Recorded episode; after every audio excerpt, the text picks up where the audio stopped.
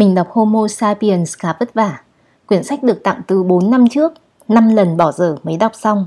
Bỏ qua cả 4 lần bỏ dở trước thì cách đây mấy tuần mình đã đọc xong toàn bộ cuốn sách và tâm trí vương vít ở Ý về niềm hy vọng. Tại chương 16, tín ngưỡng tư bản, Harari đã dẫn dắt người đọc đi qua chuỗi nội dung về chủ nghĩa tư bản. Nói thật là quyển sách này quá đồ sộ về kiến thức và cách tầm của mình quá xa, nên nhiều thứ mình hoặc là đọc không hiểu, hoặc là hiểu xong thì quên luôn. Nghĩa là thật ra không hiểu lắm đấy. Nhưng một trong những ý làm mình rung động rất lâu nằm chính trong chương 16 tín ngưỡng tư bản này. Chương này viết cái gì? Toàn bộ nền kinh tế được thiết lập dựa trên sự kỳ vọng vào một tương lai giả định, sự kỳ vọng của những doanh nhân và ngân hàng vào tiệm bánh trong giấc mơ của họ, cùng với sự kỳ vọng của nhà thầu vào khả năng thanh toán trong tương lai của ngân hàng. Trong hầu hết các trường hợp, tiền chỉ có thể đại diện và chuyển đổi thành những gì thực sự hiện hữu. Điều đó đã áp đặt một giới hạn khắt khe lên sự tăng trưởng. Loài người bị mắc kẹt trong tình trạng khó khăn này đã hàng ngàn năm. Kết quả là các nền kinh tế vẫn tiếp tục bị đóng băng. Cách thoát khỏi cái bẫy này chỉ được tìm ra trong kỷ nguyên hiện đại với sự xuất hiện của một hệ thống mới dựa trên sự kỳ vọng vào tương lai.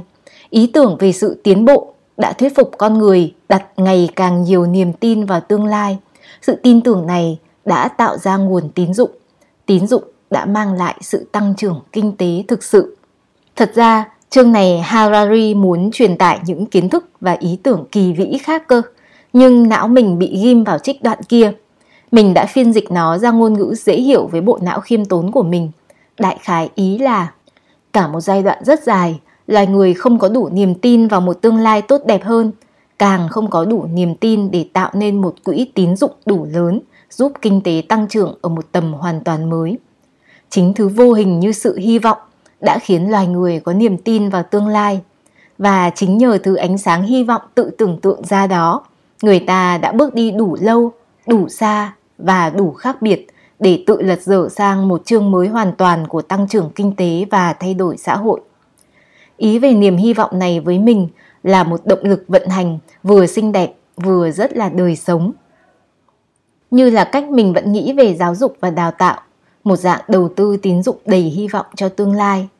Cái câu có nghèo cũng phải cho thằng Tèo đi học của các cụ nhà mình chính là cách nói dân dã của một Harari version dân gian về khả năng tăng trưởng của một đời người. Như là cách mình vẫn nghĩ về tình yêu hay hôn nhân cũng là một niềm hy vọng vào những thứ tốt đẹp khiến người ta bước qua mọi rào cản để xây nên một quỹ tín dụng mà tin rằng vì nó tương lai của đời mình chỉ có tăng trưởng mà thôi hay muốn nhìn hình ảnh về niềm hy vọng bất tận thì cứ nhìn vào bố mẹ của chính mình.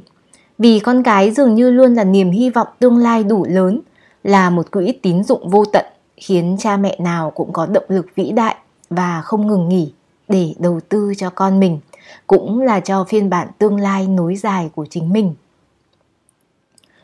Thử ánh sáng tên là quỹ tín dụng hay hy vọng vào tương lai của chương sách này với mình là thứ nằm trong vạn vật xung quanh, là thứ khiến ta đi tiếp hay dừng lại. Thì cứ soi chiếu thử mà xem, đã có biết bao nhiêu lần chúng ta muốn rời bỏ điều gì đó, chẳng phải cũng là vì hy vọng không còn đó, niềm tin vào tương lai là số âm và quỹ tín dụng cho điều đó đã vỡ sao? Nhìn lại một mối quan hệ rời bỏ, nhìn lại một quyết định rời đi hay nhìn lại một lần quay xe, chẳng phải đều là những lần không còn hy vọng gì nữa sao? Đọc cả quyển sách Homo sapiens, mình nghĩ bản thân đã rất phí hoài kiến thức đồ sộ trong sách. Vì cứ dăm chương mình lại rung động với một ý nào đó mà mình đoán chắc rằng đấy không phải là ý lớn hay ý chính của tác giả muốn nói đến. Nhưng biết làm sao được, đã bảo rồi, mình và cuốn sách cách nhau quá xa. Mình chỉ đành khiêm tốn tiếp nhận những thứ phù hợp với trí tuệ của bản thân lúc ấy mà thôi. Nhưng suy cho cùng, nếu đọc sách chỉ để đọc ra những gì tác giả viết thì kể ra cũng phí hoài trí tưởng tượng và trải nghiệm riêng của mỗi người.